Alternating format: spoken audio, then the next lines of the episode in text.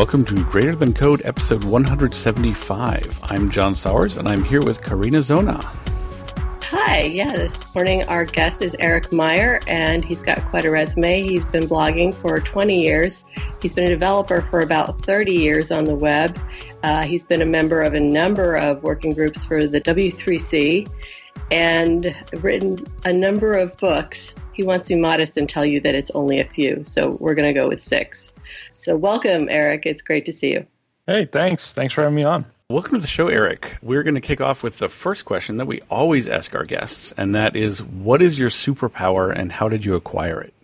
I think to the extent that I have a superpower, it's the ability to explain things in a way that makes sense to at least most people.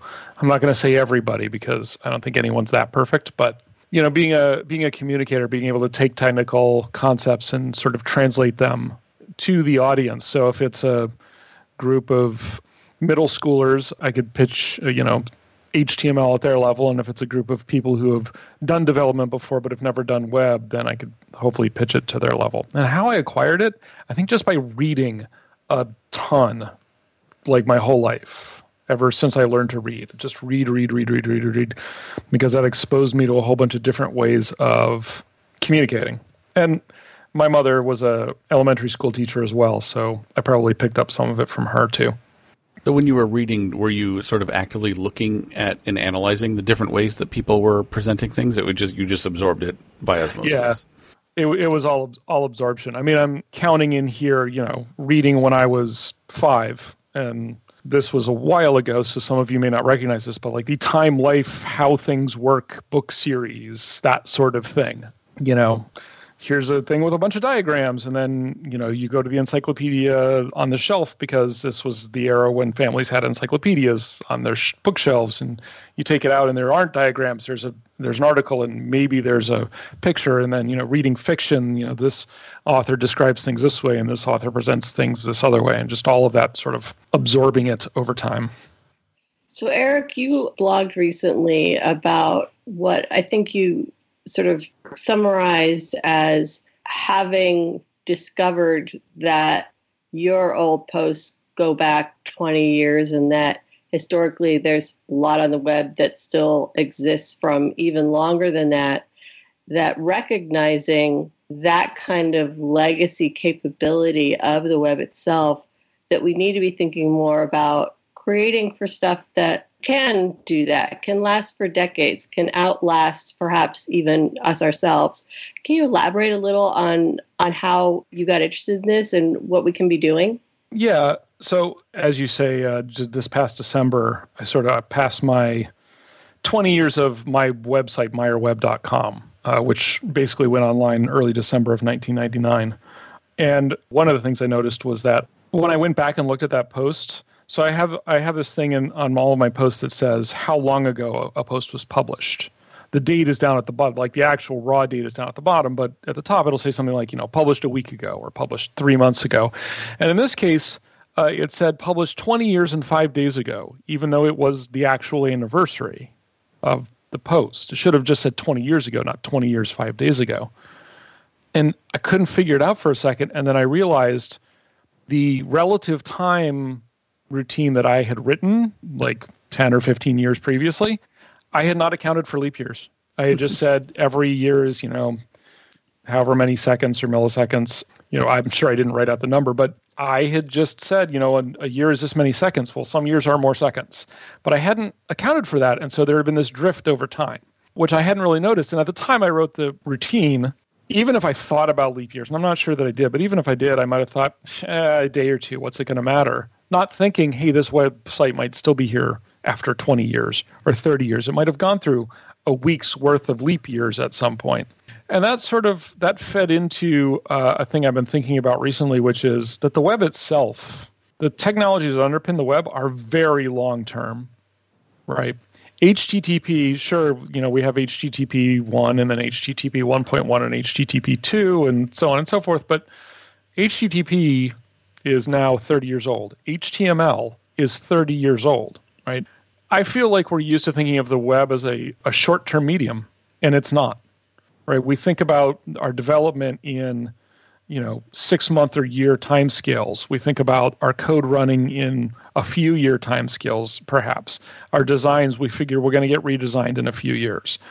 And we don't really have to think about what's this going to be like in 20 years. But the problem is that we do. And the web itself is actually designed to be that long term. Once you start to get into both what was possible 30 years ago and what's you know what happens if you take a current web page and feed it to a 30 year old web browser? There's a remarkable amount of robustness both backwards and forwards in time right? So like most of the very first elements that tim berners-lee came up with are still supported in browsers today including a few that probably most of us on this call let alone people listening to uh, this podcast won't have ever heard of there are a few very, very early tags that got dropped, but they got dropped within a year or two. And they usually got replaced by something else. So there was a one of the ones that we actually lost was the H0 element. There was a heading level zero. Nice. Um, now it's heading level one through six instead of zero through six. There was also even early on there there was a, a proposal for a highlighted phrase. It was HP and then a number, and it could be an arbitrary number so you could like highlighted phrase 34 would be HP 34 and then slash HP 34. Okay, that got dropped early, but there's the element plain text. Plain text is still supported in browsers today. Remember that. Yeah. And nobody ever uses it. And it's not a surprise, right? Because plain text basically says everything after this plain text opening element is literally plain text. If there's markup, it should just be presented as text. So you can't ever close the plain text element. Like slash plain text is just rendered as raw text. Nobody, you know, and then slash body slash HTML, whatever else. That just all gets put in the browser window. But that's still supported in browsers today. And yet, very few people have heard of it. Sarah Drasner last year posted something about base href.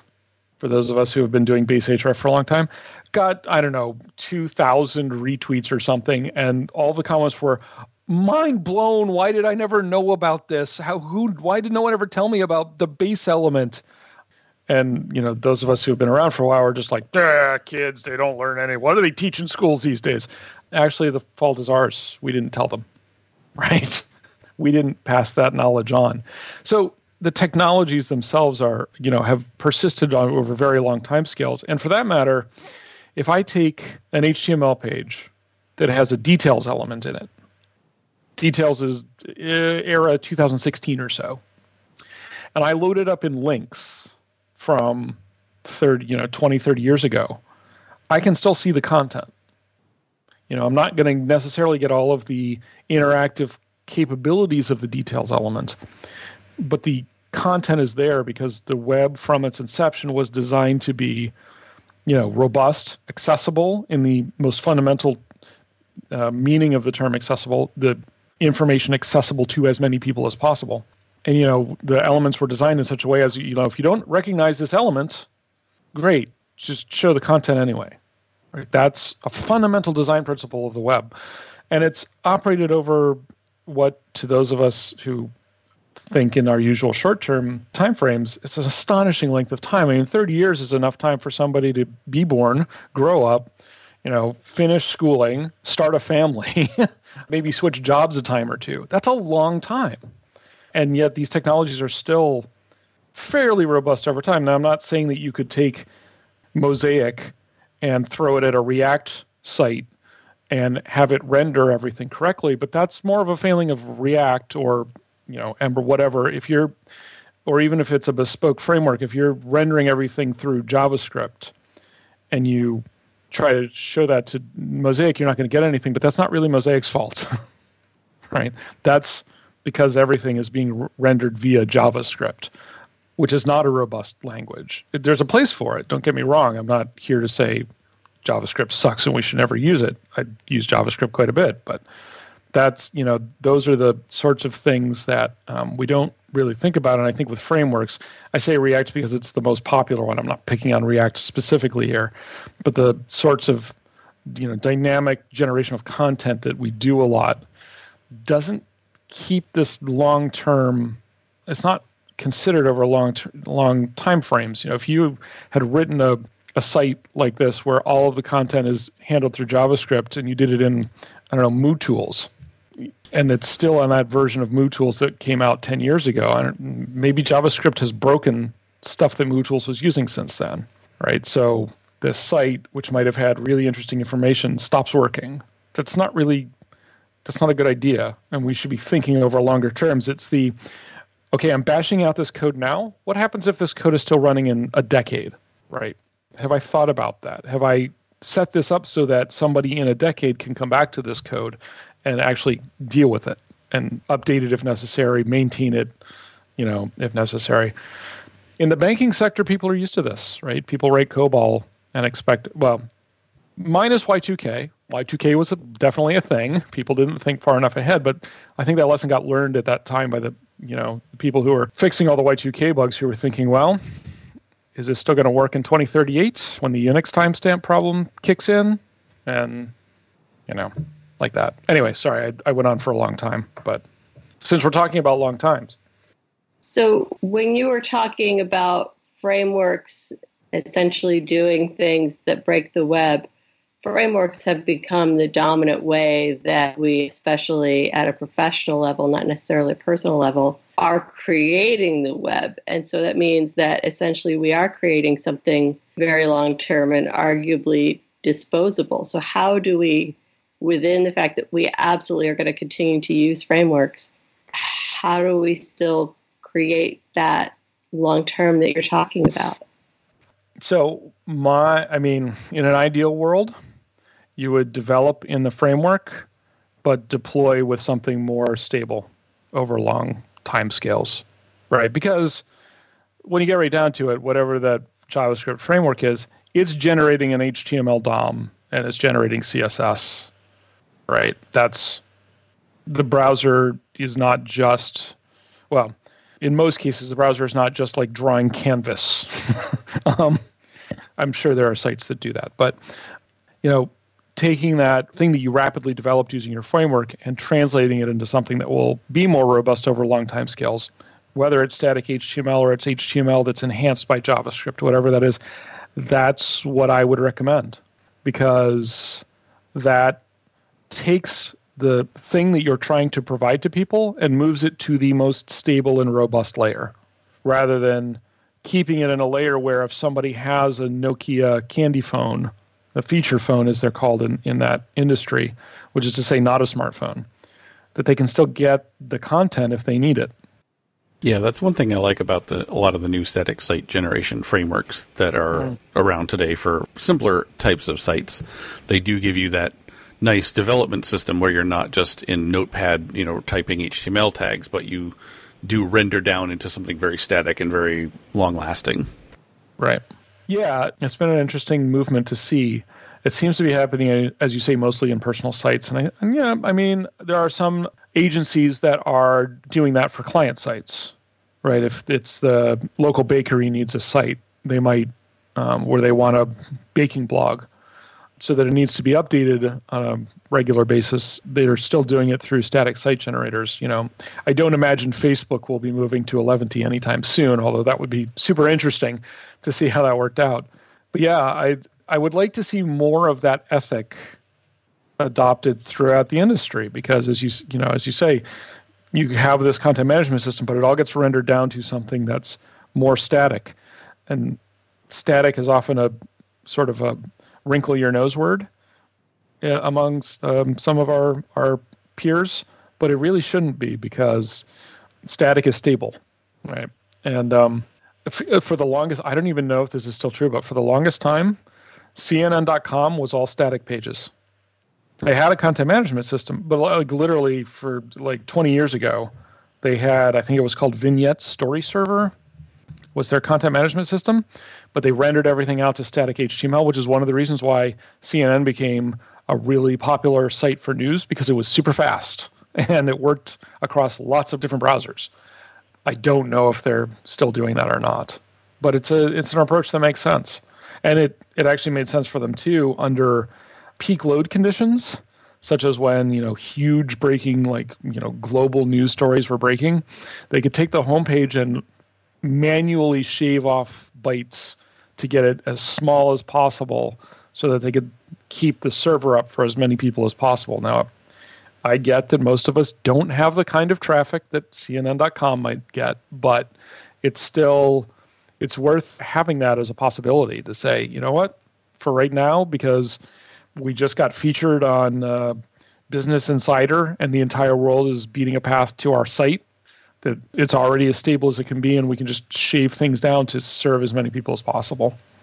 You earlier mentioned a word that really caught my attention because we try to discuss the human side of coding mm-hmm. and use the word ethic. And I wonder, do you feel like there is an ethical dimension to all this? Yes. I think for some sites it's there's more of an ethical dimension than others. If I'm running let's and I'm, I'm i have nothing to do with this site, but let's say I'm managing the site for um, Rainn, R A I N N.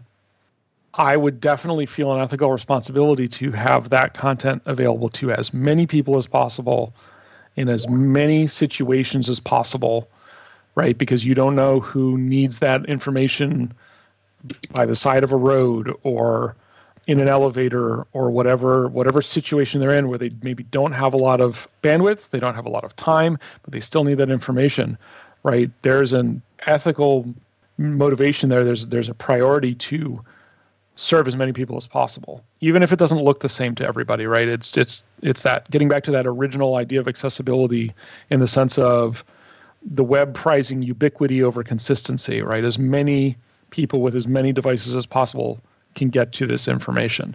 You know, if I'm if I'm running sort of a less weighty site, there might be less of an ethical consideration, but I don't think it's completely absent, right? Because this is really what the web is meant to be. It's meant to be information accessible as widely as possible. That was the original design vision. And that's how all of the technology in it basically has been constructed HTML, CSS. You know, they're, they're all done with the is this backwards compatible, right? And sometimes that closes doors, and they have kept those doors closed. You know, there have been discussions at times in CSS, which I happen to know fairly well, where people have said, you know what? Let's just change this thing about CSS. We know it will break old browsers, but people using old browsers need to get updated anyway. And the working group has consistently resisted that, has said, no, we can't break things in older browsers. We need to find another way to do this thing so that it won't cause incompatibilities. HTML has that same design principle. And I think that we both ethically and, and with an idea towards long-term accessibility need to take that same approach and you know well i was in elementary school when the web started but that was yeah I laugh if you like. Um, that was that was like that's like the idea of the web right? Like that was the appeal is like you install a browser and in most cases one comes with your computer when you take it out of the box and that's it. You shouldn't have to worry about updating anything installing anything. You just type where you want to go and that's where you get to go. And like how much of a revolutionary idea that was. Yeah. And yeah yeah absolutely a- http and a url those were the kind of in my opinion and not just my opinion but I, I agree with this those are sort of the two fundamental innovations of the web that make the web the web I feel like there's a, a sort of a mindset difference between different uh, groups of developers, and I know I've experienced it myself. Sort of as a developer in a sort of pseudo startup type environment, uh, you know, I've certainly had the experience where I spend six months building a feature, and the feature may or may not launch, and if it does launch, it may not be, may or may not be uh, adopted, and then it gets killed off, and all the code is deleted within a couple of years. And so I think that tends to warp my perception of like the longevity of the things that I'm building because you know it could all be transformed, it could all be rewritten, it could be a new platform, we could be acquired and like have to rewrite everything in Java. And so we don't try and tend to think in those long term ways. I've also had the experience of working on a, a, website for a government agency, and I went back recently, and it was as it as I built it in 2004. That site is still running. It has yep. had zero changes, no design overhauls, no functionality improvements, and it's a very different kind of a world between those two. And and you know, as you were highlighting like that need for longevity, I was thinking back on how you know, my thinking process has been sort of warped into a much shorter term way by being in in the end, end of the technical world that I live, where things are fairly short term. Yeah, and it's understandable. You know, I, I have certainly written my share of short term code. I mean, the the leap year problem that I that I did, but you know, plenty of other code where I've just sort of slammed it out because I got to get this done right now, and um, you know, uh, I need I need to do better too, and I I think we all do because. especially for those of us who started on the web early, like it, it's literally a new medium, right? There were things that you could say are sort of like it, but there was really nothing like it. And it, the way it took off, it always felt like new and shiny, and you know anything goes. And this might all be replaced in three years because that's what we were used to. But we're out of that phase. um, you know, and and you might say, well, no, uh, you know, the web couldn't possibly last another 30 years. Well, it might. It's lasted 30 years so far, and I don't see anything on the horizon that looks particularly like a replacement. Now, maybe if the web does get replaced, it'll be something that comes all at once, and we'll never, you know, we'll never see it coming. But we have to make the best decisions we can based on the information we have. And right now, the information we have is the web is it. The web will continue to evolve as it has evolved. It will continue to gain in capabilities. But this is what we have. so let's get used to it. And let's get used to the idea of, you know, like you said, I might develop this site and 16 years later I come back and it's literally unchanged. Now, when you went back to your site, was all the information still available? I don't have a login to that site, but everything looked like it hadn't changed. Like the back end was probably still doing the same ETL process that was built because it, this is pulling data out of government agency databases that probably have also not changed. Uh, so I imagine it's still exactly as it was. So I mean, the information was there. You did you did your job, right? You you developed for the long term, even if you didn't mean to. And that's yes, in government settings, that's a higher priority right? I would say in educational settings, um, academic settings, that's a priority. But I I think in commercial settings too. I mean, you know, Amazon doesn't necessarily need to keep every version of a product listing that it's ever had. Right? If a thing's not available for sale, maybe that should go offline. But Amazon itself should be fully accessible, and I'm I'm sure they do a lot of work for that. And so it's the same kind of idea for all of our work, right? It it maybe I'm working on the about page and I think six people will ever look at it. Well, I need to do the best job I can for those six people. Because if I don't do the best job I can, then I've let those people down. I think this turns back to the issue of accessibility because we love to essentially treat anyone with a disability as an edge case. And six people seems like a very edge case. So it's always difficult to have the conversations about how much resources should we put into edge cases, if at all, because it is really easy to say, well, you know, skip that. Yes, Evan Hensleigh, I think, put this the best. Um, some people have attributed this quote to me, but it's really me just repeating him. He said, and I'm paraphrasing a little bit here, but what he said was, uh, when you say edge case, you're defining the edges of what you care about you're saying what you care about and what you don't care about. And things beyond that edge are the things you're saying you don't care about. So when Sarah Wachter Bechter and I uh, wrote Design for Real Life, we reframed it as stress cases. Rather than something being, ed- being an edge case, it's really it's a case that's stressing your assumptions and stressing your work, whether that's design or development. And um, I think we got that term from Jared Spool. You know, edge case it's an unfortunate framing, and it's a one that Sara and I would really like to see people change because, again, like Evan said, you are saying the, you know, these are the things on the edge. The things beyond that, I don't care about. But you should care about that, right? Again, we're getting back to that that whole thing of accessibility, meaning accessible to as many as possible.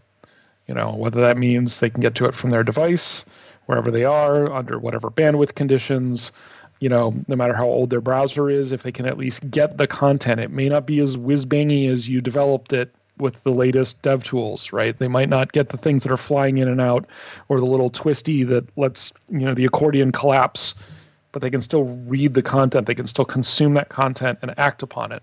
That's what's really important.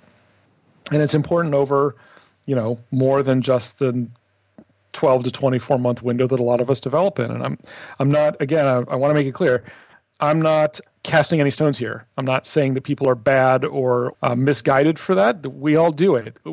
We're short sighted, yes, but short sighted in the sense of we're looking in the short term. It's time, you know, look longer term. You're working on a, you're working in a medium that's now three decades old and shows no signs of slowing down.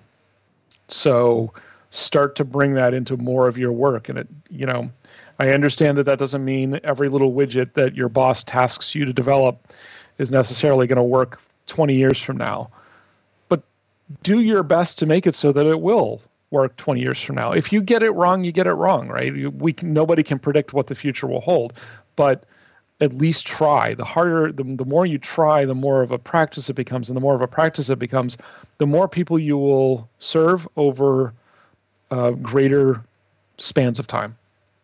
You said the word whiz banging, and that what that made me think of immediately is because we hear that wisdom a lot of like you know there's the essential stuff, and then there's the things that you know might capture more clicks or mm. you know keep them on the page longer, but you know it's it's not necessarily essential to.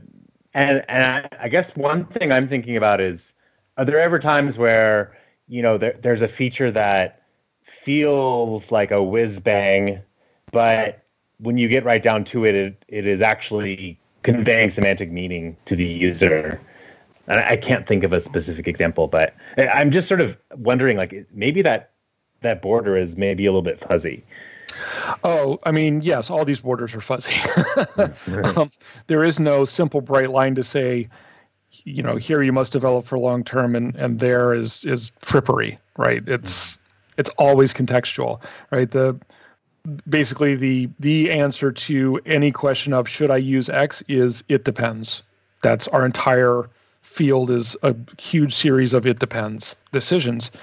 When I say whiz bang, uh, you know, somebody says, you know, we need a pop up chat window. I I realize I'm classifying myself as one of the olds here by thinking of that as whiz bangy, but right, you know, we need a pop up chat window, and it should have this animation in it. Okay, great. You can do all that. But the important thing is to make sure that chat works for as many people as possible, even if it doesn't pop up in a window, even if it doesn't animate the little, you know, you're online right now thing because they're in IE 11 instead of Chrome 11d7, whatever uh, version of Chrome is out right now, right? It still works. Uh, Jeremy Keith has talked about this not necessarily on the long time scales, but in, in terms of move everything to the most stable and most sort of the lowest layer you can. So uh, he gave an example of Twitter could completely be done with HTML forms, like, right? And then all of the like constant real-time streaming of new tweets into your timeline, all that stuff that's that's run through what we olds call Ajax, right? You can do that but that's a progressive enhancement, right? It's it's an enhancement on top of that base layer of text area submit and an ordered list of tweets in a static page, let's say. Now I know Twitter is completely not developed that way, but there's an argument to be made that it should be that it should be that very basic structure with the extra stuff layered on top so that if the extra stuff doesn't come in, it still works.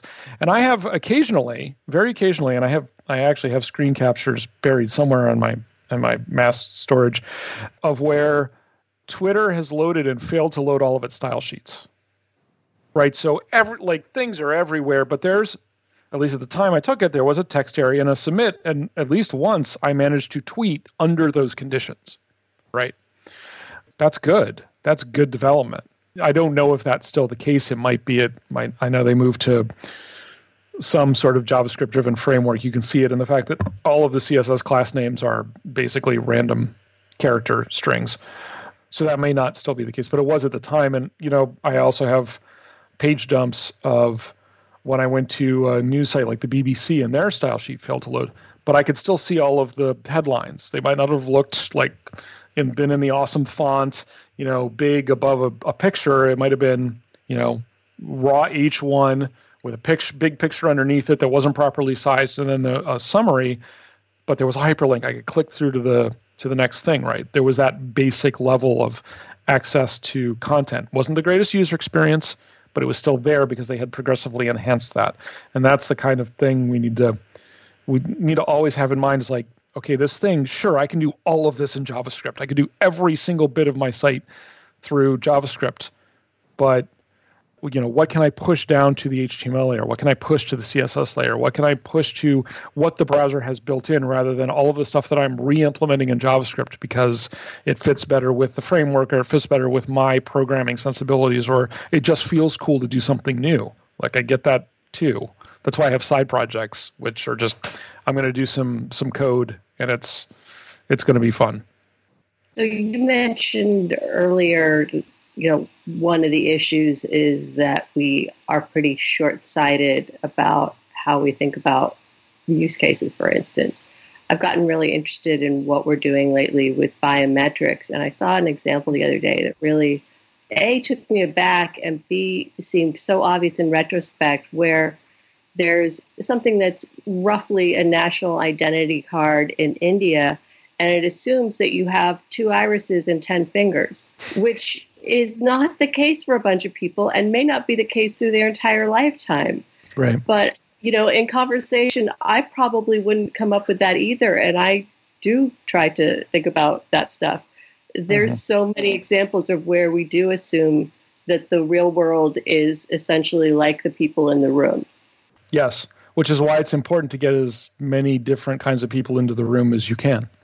Right? That's why diverse teams tend to be stronger. And I don't, you know, not diverse in the sort of facile way that a lot of people mean it. I mean, have somebody on your team who's 65 and have, you know, or, or available to your team, even if not on your team, you know, have somebody who's not the same gender, the same ethnicity, the same uh, lived experience as other people on your team. They tend to do better work because they think of more of these cases up front. You know, when you're designing a thing, somebody can say, uh, yo, I, I don't have 10 fingers, right? Um, or I know somebody who doesn't have 10 fingers. It can, yeah, it can be very difficult because we do, we tend to think about the people who are in front of us. That's just human nature. It's how it is. And so developing practices that counteract that as much as possible is always a good idea. I mean, having access to as diverse a set of effectively beta testers as, as you can find is always the best, right? But if you can challenge yourself early in the process of either developing or designing or both to say, you know, what am I assuming? And what if those assumptions are wrong, right? If I'm designing this security access system for a gym, what am I assuming? Am I assuming, you know, about what am I assuming about the men's and women's locker room? Does the gym have that distinction and you know are there gyms that might not have that distinction or do they have more than you know they have men's women's and non-binary locker rooms like you know I, I haven't looked into this personally because I've never had to design a security access system for a gym, but someone who's working on that needs to think about those things. And, you know, what am I assuming? Am I assuming that there is never a use case for somebody, you know, who is not quote unquote approved for this locker room to need to be able to get into it right? And is there a case where you know have i have i thought about that? You know what if i what if my assumptions that every gym even has this distinction? Maybe there are gyms that have unisex locker rooms and does my system account for that? Can it handle that situation? I come up with that because uh, this is actually one of the case studies in design for real life that Sara and i wrote about not quite what I'm talking about, but there was a gym in the UK, I believe, that installed a new uh, swipe your card to access the locker room uh, system. And the system had been designed. Uh, now, the people at the gym didn't create it, they outsourced. But whoever had designed this system had assumed that anyone with a title of doctor had to be a man. So there was a woman who was a doctor who couldn't get into the women's locker room because the system was like, your title is doctor, you don't belong in the women's locker room. Okay. Which points to a whole raft of potential problems, one of which is that initial assumption of only men can be doctors. But there's also the question of why was the gym asking for people's titles in the first place? Right? And if the gym had never asked for the titles, maybe this never would have been a problem.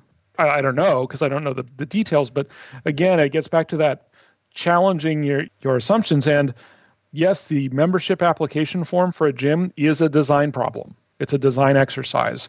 It is designed in some way, right? Whether any thought was put into that design or not, right? So whoever made the form might have been like, well, every form I've ever looked at has asked for a professional title, so we should ask for it too.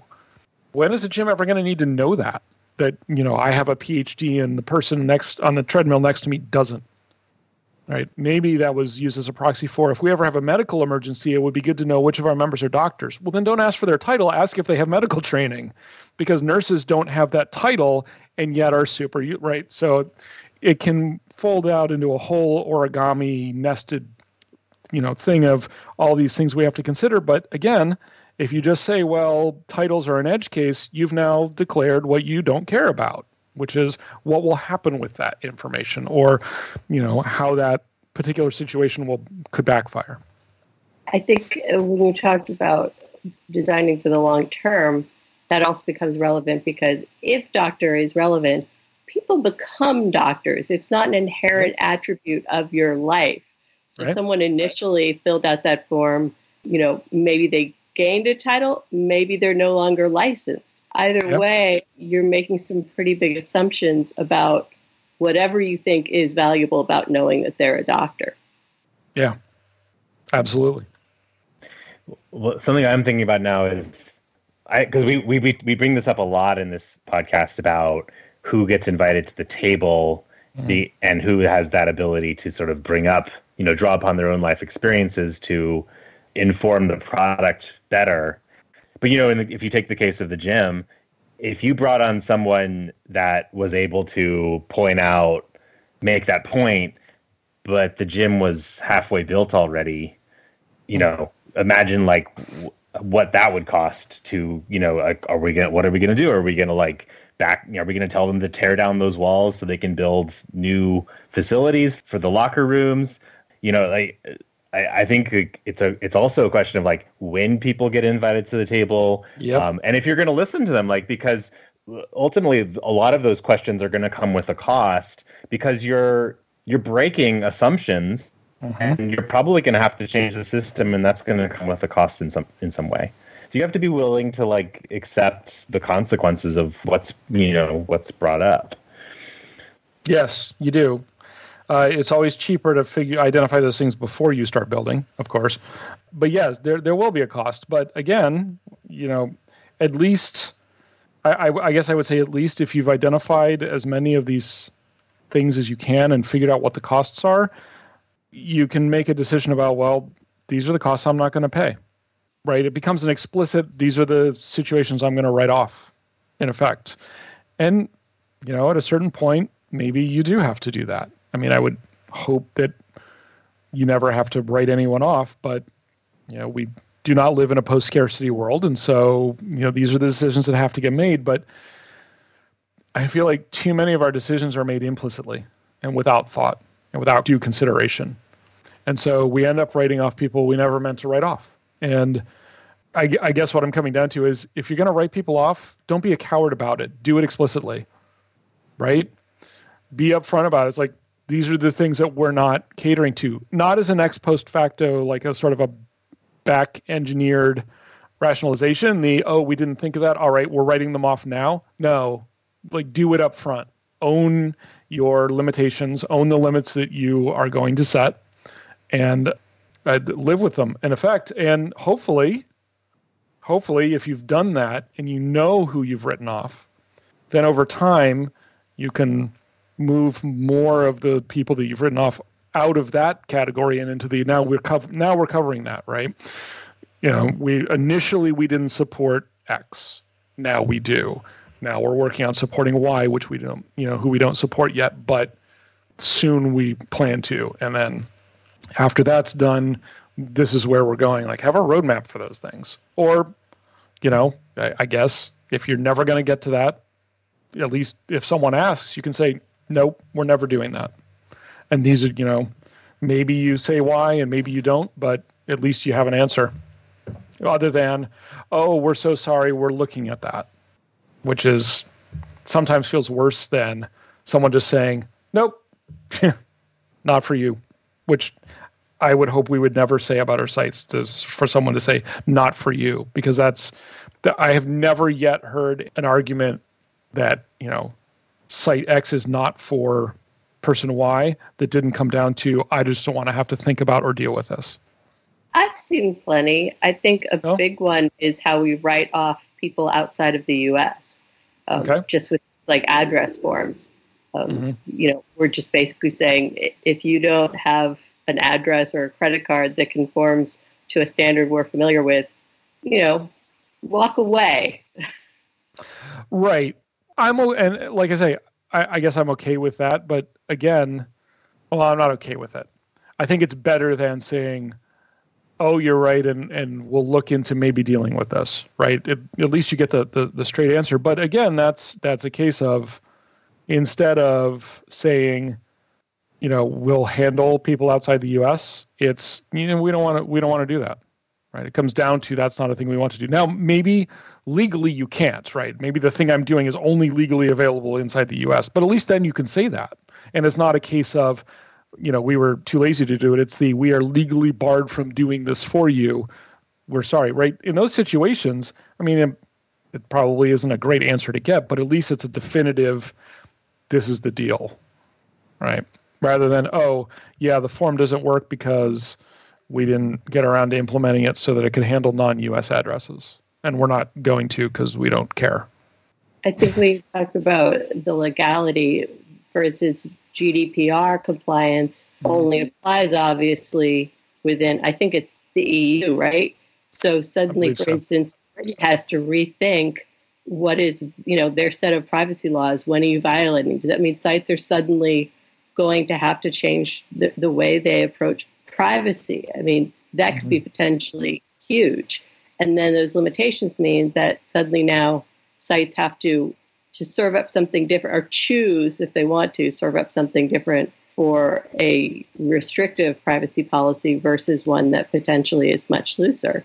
Yeah. So when yeah. we say, you know, you may not be legally obligated in all locales to do that, is it really easier in the long term to be complying with the lowest standard in every possible place rather than, you know, making one blanket standard that meets the highest standards since you're going to have to do that anyway. Yeah, no, I agree with you completely. You're usually better off doing that. That this was something that came up at a previous job uh, and it was related to there's also the California law CCPA which is is mm. similar but the situation in a nutshell was basically we we realized that when when a user says no you may not put any cookies on my browser that was breaking all kinds of features, some of which had nothing to do with privacy. Mm-hmm. Um, and we were realizing, oh, this site is coupled, has some really uh, unfortunate couplings. Mm-hmm. And we hadn't realized, like, well, what do we do? what? How are we going to create some kind of experience that will be uh, minimally useful to the user, rather than just like you said, basically like, well, if you accept cookies, then basically just walk away. We have nothing for you. Well, mm-hmm is that really what you want to do? Or do you want to give them something? Yeah. Even if it's not the same thing. Right. I would always try to give them something, but you know. So, Eric, you alluded a couple of times to your book that is kind of different than most of the other books you've written. Most of your yeah. books are about CSS standards, but you also wrote a book called Design for Real Life. And I think you've probably cited a couple of, of examples from that already. Are there some other ones that you feel are really relevant here? I, I mean, I think everything in the book is relevant here to one degree or another. There, there was a concept we came up with for a way to try to challenge the assumptions that a team is making, uh, which is to have somebody on a project be called the designated dissenter, um, where their whole well, not their whole role, but their role in that project is to look at all of the assumptions and, and ask themselves what if they're wrong and bring that up to the team. So, you know, if the team is moving towards let's develop on let's develop do this whole thing in React or other JavaScript driven framework for them to say, okay, what are we assuming there? We're assuming that the user has a browser that can handle it. We're assuming that, you know, whatever other assumptions come from that. And then, you know, what if we're wrong? Then what happens? Right. So somebody comes to the site with a Nokia feature phone web browser, text only line mode type browser, you know, what happens? Okay, it doesn't have to be, and the answer doesn't have to be we don't use React or other framework, but the answer the answer might be well okay here's how we're going to handle those failure states quote unquote failure states not really failures but those those states that we hadn't necessarily thought about so if uh, we're designing uh, uh, heck if someone's putting together a mailing to all of the customers someone to look at the copy and say okay what have we assumed in this copy? So actually, a good example that's not in our book because it, it actually postdates the book, but uh, Sarah Parmenter had this situation where I believe it's a company called Bloom and Wild in the UK, like uh, which is sort of a it's not exactly a floral site, but think of like FTD here in the US, right? Every Mother's Day, people send flowers to their mothers, right? Where, and so FTD, if you've signed up if you've ever sent flowers through FTD and, and made an account, then you know, let's say FTD sends an email to everybody in their database. It says, "Don't forget, Mother's Day is coming." Well, Sarah's case, like from like many of us, Sarah, in Sarah's case, her mother is dead, right? So she got this thing from Bloom and Wild. It's like Mother's Day is coming up. Don't forget, Mom. You know, something like that. I don't remember the exact phrasing. And she actually emailed them. She emailed the CEO and said, or did the contact form, whatever, and said, you know, hey, you should really think about this, you know, because you know, some of us this this doesn't apply. Like literally, there's there's no one to send flowers to, and for a lot of us, that hurts a lot. And you know, it would be so much better if you could just not send Mother's Day stuff to to people like that, or Father's Day stuff for people whose fathers have died, or you know, whatever. And then next year they actually did it. Bloom and Wild actually did it. They sent a mail out before they sent that out, basically saying you know, to everybody saying Mother's Day's coming, but if you would like to opt out of that mail, like click here or what you know whatever it was. They let their user base opt out. Literally, this became an international news story, right? That this retailer because it blew up on Twitter. People were like, "Oh my God, this is the best thing I've ever seen! I can't believe that a, a retailer, you know, that this company has actually thought about people like me." Mm-hmm right? And so a bunch of people opted out, and so they didn't get that email. And now somewhere in the database, you know, the customer management, the whatever, the CRM for Bloom and Wild or whatever it is, you know, Mailchimp, if that's what they're using, I, I don't know. There's a field that's like, you know, don't send people these people mail on Mother's Day, and maybe they've done the same thing for Father's Day and other days. I, I don't I don't know, but right, just that simple sort of human act the sort of thing that we would do person to person, but we never really think about like business to consumer to say, hey, is this a thing that you want? If not, let us know. And then you won't have to deal with, you won't have to do this anymore. Like I said, like it was covered in the UK press and the story went around around the world basically that they had just done the same thing that any of us would have done with a friend who who maybe we knew had trouble with Mother's Day because maybe your mother's not dead, maybe your mother is somebody you had to cut out of your life because they were incredibly toxic or like there's a lot of reasons why someone might not want to be part of the whole Mother's Day thing or Father's Day thing or whatever it is. And so, you know, if you had someone who you knew was maybe having trouble in, the, in their family or whatever to say, "Hey, had, you know, do you want me to not mention Mother's Day?" That's all they did and probably wasn't even that hard to do right when anyone who's had experience with with these kinds of databases like creating a field to say this is what this person has opted out of or this is what this person has opted into if if that's the way you want to structure it not that hard to do it's just a matter of doing it it's thinking about it and doing it. And so you know to get back to this designated dissenter you know when when you're putting together a this mailing to say you know happy mother's day someone to say is there maybe a different way we could approach this? Because that might not come off well to everyone. And you know we're not really here in the business of hurting or insulting or alienating the people who have trusted us with their information the people who we have a relationship with it's not the same doesn't have the same closeness as a human to human relationship but we have a relationship here and while we may be emailing 150,000 people every single one of those people perceives that interaction as individual, right? You're communicating at scale but to everybody. Like when I go on Facebook, I'm not thinking to myself, here's a timeline that was designed for 2 billion people. I'm thinking, this is my timeline. This is what Facebook is showing to me. It is an individual connection from my end. And the people on Facebook's end need to think about that. The people at Bloom and Wild, the people at FTD, the people at, you know, you and me, when we're designing this, that's another thing to think about is each of these connections is personal to the people that we're connecting with. That's a really hard problem, and I don't know that anyone's particularly cracked it, but it's it's worth tackling because that's the medium we work in, especially those of us who work on, let's say, e-commerce or some sort of large community. Um, you know, an Amazon or a Facebook or whatever. It doesn't have to be that big, even if you're only me- emailing uh, a thousand people. That's still a thousand people you're emailing out to. That every single one of them sees that email as a personal experience.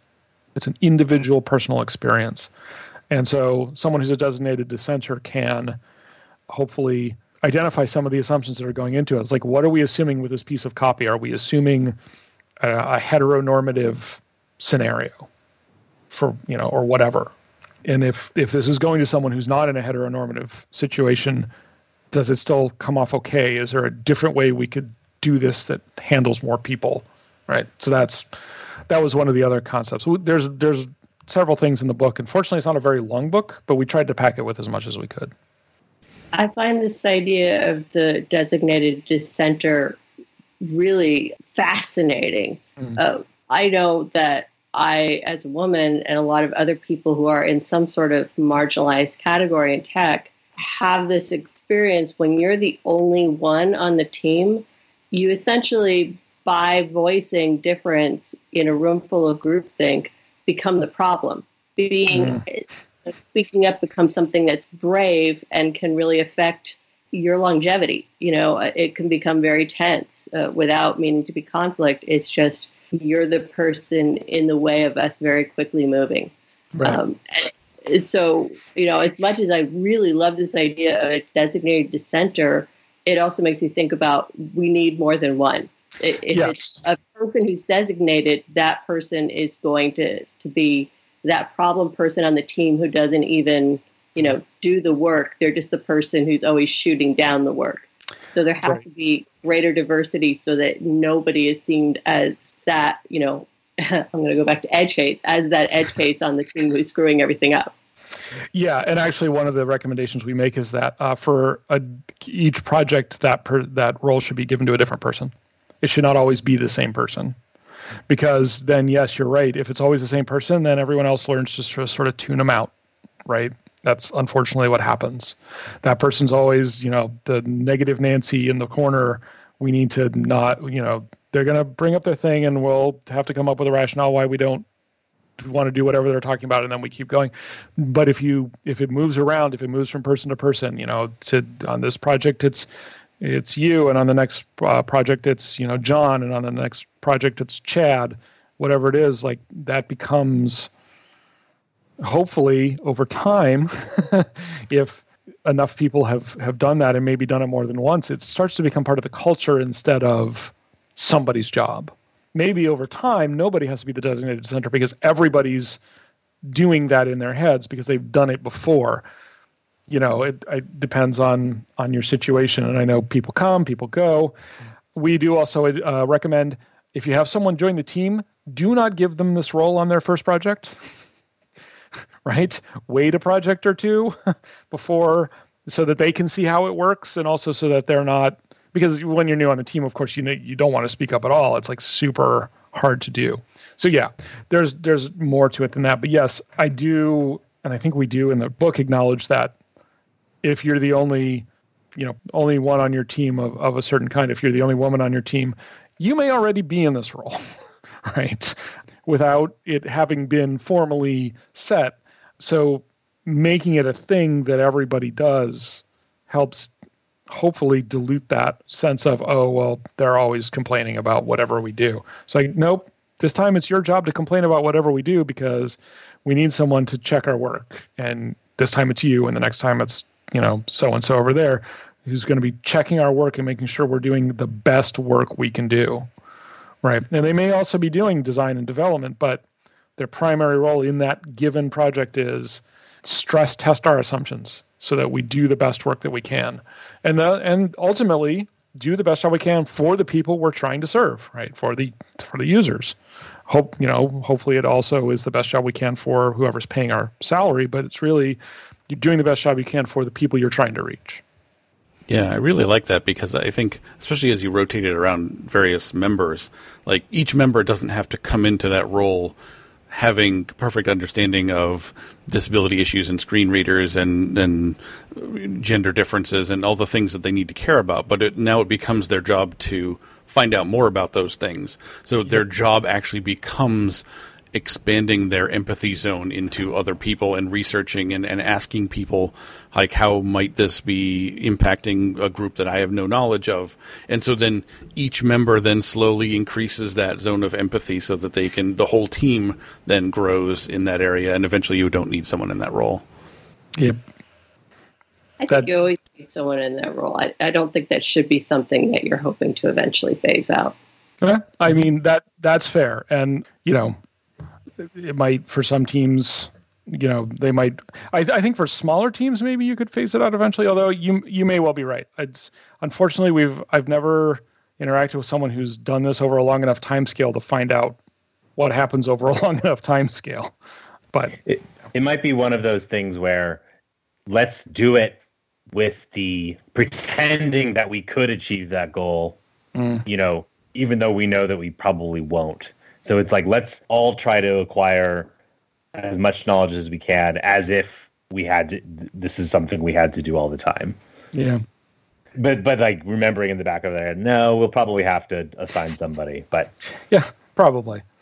And you know the the nice thing is that uh, hopefully as someone on a project learns and then they share, hey, here's why this is a problem, and everyone else hopefully it internalizes at least a little bit of that too. You know, it's the oh, this copy doesn't work because of these situations. Like, oh yeah, I never really thought about that. I'll have to keep that in mind for the future. Anyway. A challenge of this designated dissenter is that we're still counting on whoever rolls into that role from project to project or week to week, whatever it is, that they do have a broader perspective. Um, yeah. And there will be some people who simply aren't as capable as other people around the room at doing that well. So that's certainly a challenge to also be trying to figure out. And I don't have an answer today, but I think there there are inherently challenges to still be figured out in that concept. I think the concept is a great starting point. Yeah. I just think we haven't finished working out how to do that in a really effective way. Mm. Um, when you were talking about death earlier, I was thinking even when you do start to anticipate death, you, you anticipate in terms of usually user or someone near them and some sort of trauma related to that. But there's also just the sort of mundane number of people in the world die every year. There was somebody who, when I was preparing a talk on a different subject, contacted me, and she was telling me about on an on a dating site, which is not where you're expecting to have you know this come up, but someone within her broader circle had passed away and it was front page news. She could not get the dating site to stop matching her to this person. I mean, she was trying to convince them to take it out altogether, but she couldn't even stop them matching. And luckily for her, it wasn't something where it was, you know, deeply traumatic. She, she didn't have that kind of close relationship. But she also knew that there were people there who did, and mm. that there was absolutely no policy or even willingness when they heard this to create a policy was a really big deal. Another friend, uh, when his mom passed away, he became executor, and you know that one is mm-hmm. a lot more personal. But he found with things like the electric company, he simply could not get them to acknowledge uh, that she wasn't going to be able to fill out this form for them. Yeah, yeah. Right, like a company that big, you'd think that they would be dealing with this more than once ever. And for some reason, it just hadn't come up, regardless of whether that had been her son or someone who didn't know her and was an attorney, in some way, you know, this should have been thought about. Yeah, it should have been. And I, yeah, there. It seems like so many systems are just. It almost. I have to assume it's it's sort of the human tendency to try to ignore the fact that we're mortal. So yeah, you know, so that we don't have a policy for my mother is not going to be able to fill out this form because she's dead. I, actually the day after my mother died. I was at uh, home, uh, my parents' home, and uh, the phone rang, and my dad answered, and uh, I just I, I remember him saying, "Yeah, uh, no, she can't come to the phone right now." Well, she died yesterday, and it was like a telemarketer or something. I don't I don't remember exactly. It wasn't a friend, but it was a. Uh, and he said they were like, "Oh, I'm so sorry," and like hung up immediately. And, and I didn't think at the time, but looking back at it, I think now is that the first time that's ever happened to that company? I mean, you know, why why do they not have a, you know, some sort of training or script or something to say, you know, when if you find out that someone died, you say we're very sorry, we'll we'll mark that immediately or what, whatever it is, right? So, yeah. Anyway. I feel like there's every single site this is going to come up, every single app mm-hmm. this is going to come up, and if you didn't hear about it, it's because someone felt like there wasn't a way or there wasn't a form or they couldn't figure out how to contact you. But unless you have a really tiny amount of users, it definitely has come up whether you heard it or not. Yeah, 100%. We've come to the part of the show where we do our reflections, which are just uh, the sort of big takeaways that, that any of us have gotten out of this show. I think for me, there are certainly a whole ton of interesting new ideas. Certainly, the designated dissenter one is a really interesting one, and it ties in with I've been thinking recently about um, the idea of doing a pre-mortem on a project where you have mm-hmm. a meeting about what would have gone wrong if we did X, Y, Z, how all the different ways that it could um, have gone poorly, and it sort of ties in closely because you, it could go socially wrong rather than technically wrong, and that's yeah. because you didn't think about one of these things, and it, they match up nicely. So I, that's really synergizing well for me in my thinking.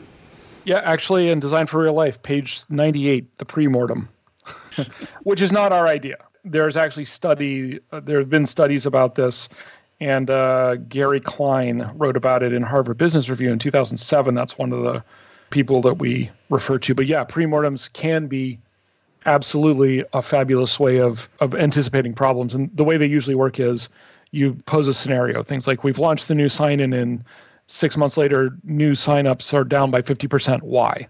Right. And everyone tries to envision why that might have happened first of all, there's so many pull quotes from here that um, we're going to have a lot of big text on the transfer page. I was really struck throughout this whole conversation that we could have a whole other conversation just on all of this and the tension between that designing for timescale and the whole philosophy of agile and move fast and break things. Yeah. Right? I mean, that is a really pervasive philosophy throughout the startup world, particularly.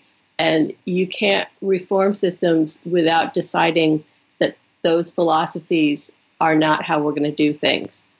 So I think that's you know a whole tricky conversation to have on some other day. But I was just really fascinated by the inherent tension between those. Yeah, something I I've been thinking about with this issue of the dissenter and I again I think we don't have an answer ne- today necessarily, but I'll be thinking about it. Is like I'm projecting like if I was in that position and a question about oh I don't know like gender came up and I'm not any particular expert on gender of course you know I have questions and I'm I want to learn more all the time but I'm thinking about how that's like a particularly it's a challenging position to be in and it's not that it shouldn't be challenging but it's a challenging position to be in because if a, a person were to bring up hey should we really have just a button for male or female?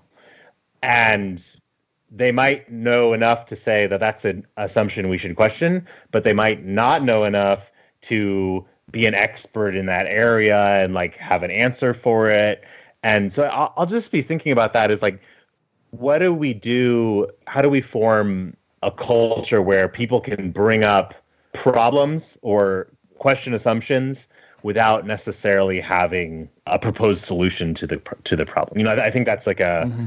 that, that that's a cultural thing that that I think has merit to it, where it's like, well, if you're going to criticize, have a solution to suggest, right? Don't just don't just criticize. But you know, sometimes there are assumptions that need to be questioned, even if there's no apparent solution. You know, we want to let that question linger so we can go find an answer for it later. So, yeah, uh, yeah that's a that's a tricky one. I'm going to be thinking about that. Yeah, and I, I think the I think the way to approach it is to view the dissenter as not someone who's criticizing, but someone who is stress testing, right? The same way that a bridge designer stress tests their bridge design to see if it will in fact hold up the weight of the cars or if it will collapse into, you know, the river. Like it has to be stress tested and and the goal is not to drag everyone down, it's to to drive everyone to do the best work they can. Yeah, great. Great way to frame it when you bring up those issues. Well, thank you, Eric, for coming on. I, I think that we all got a whole lot to think about. I certainly a couple of times said, mind blown. So, yeah, I will also be thinking about this for a long time. Thank you for coming on. Oh, thank you so much for having me. It was an honor.